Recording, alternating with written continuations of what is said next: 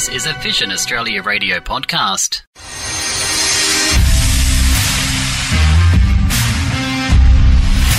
Welcome back to Please Welcome with Ben Murphy.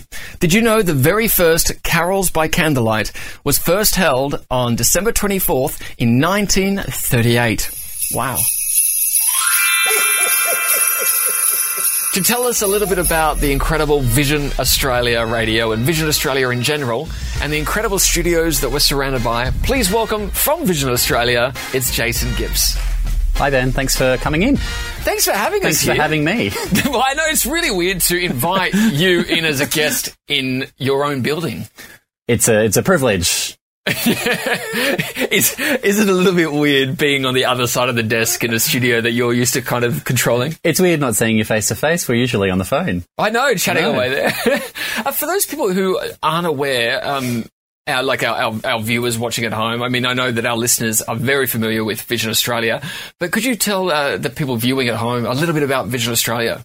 Yeah, um, and and it's a fair question because uh, most of the time the wider population of Australia will only hear of Vision Australia uh, And after Carols time. COVID, we're all a wider, wider, much it. wider population. That's true.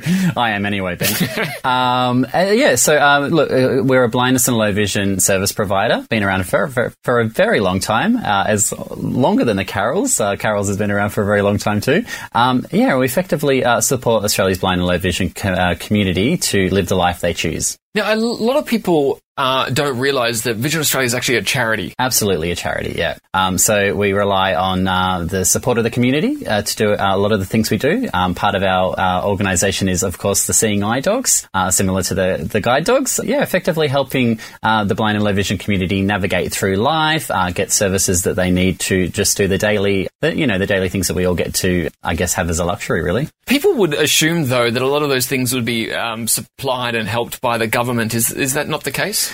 Well, the, as a service provider, Vision Australia relies on uh, the NDIS, so um, the client services that we offer, but that really doesn't do everything. So we absolutely do rely on the support of uh, the community through our various fundraising initiatives, and one of our biggest fundraising initiative, initiative uh, is the Carols on Christmas Eve. So that directly supports our children young people services, and uh, yeah, absolutely a, a great thing for the community to get behind. Now, um, what about uh, we're here in front of the microphones this year? I believe the carols are going to be audio described.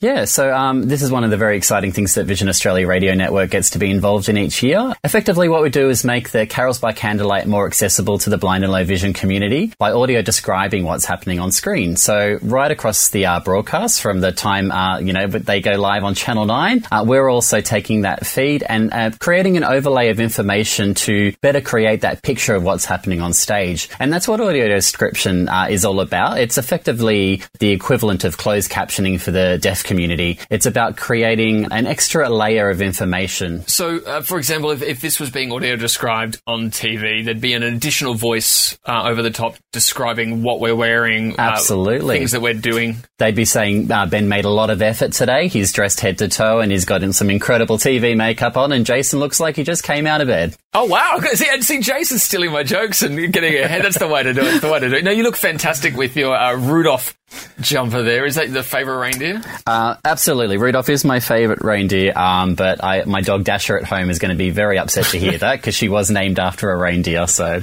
Oh, it's true. there must be a lot of effort then that goes into audio describing a show like the Carols, and I guess that's why an association and donations to an association like Vision Australia is so important because there's so much that people don't realise, like even getting the newspaper read out on air, and that Absolutely. And we are a community radio network. We rely on 500 volunteers across the country to do what we do. They get in as early as 6.30 in the morning and they read the news of the day out from, mag- uh, newspapers and magazines as anyone who's sighted in the community would have the luxury of doing. So they don't um, alter the this, you know alter the articles at all. It, it's read out on air as it's intended um, in print form. that's incredible. And if people want to get involved and start donating and helping, how can they help?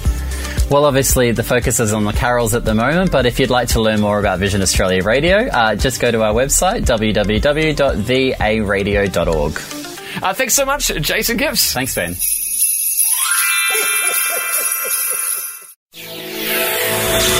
Thanks for listening to this Vision Australia radio podcast. Don't forget to subscribe on your preferred podcast platform. Visit varadio.org for more. Vision Australia Radio. Blindness, low vision. Opportunity.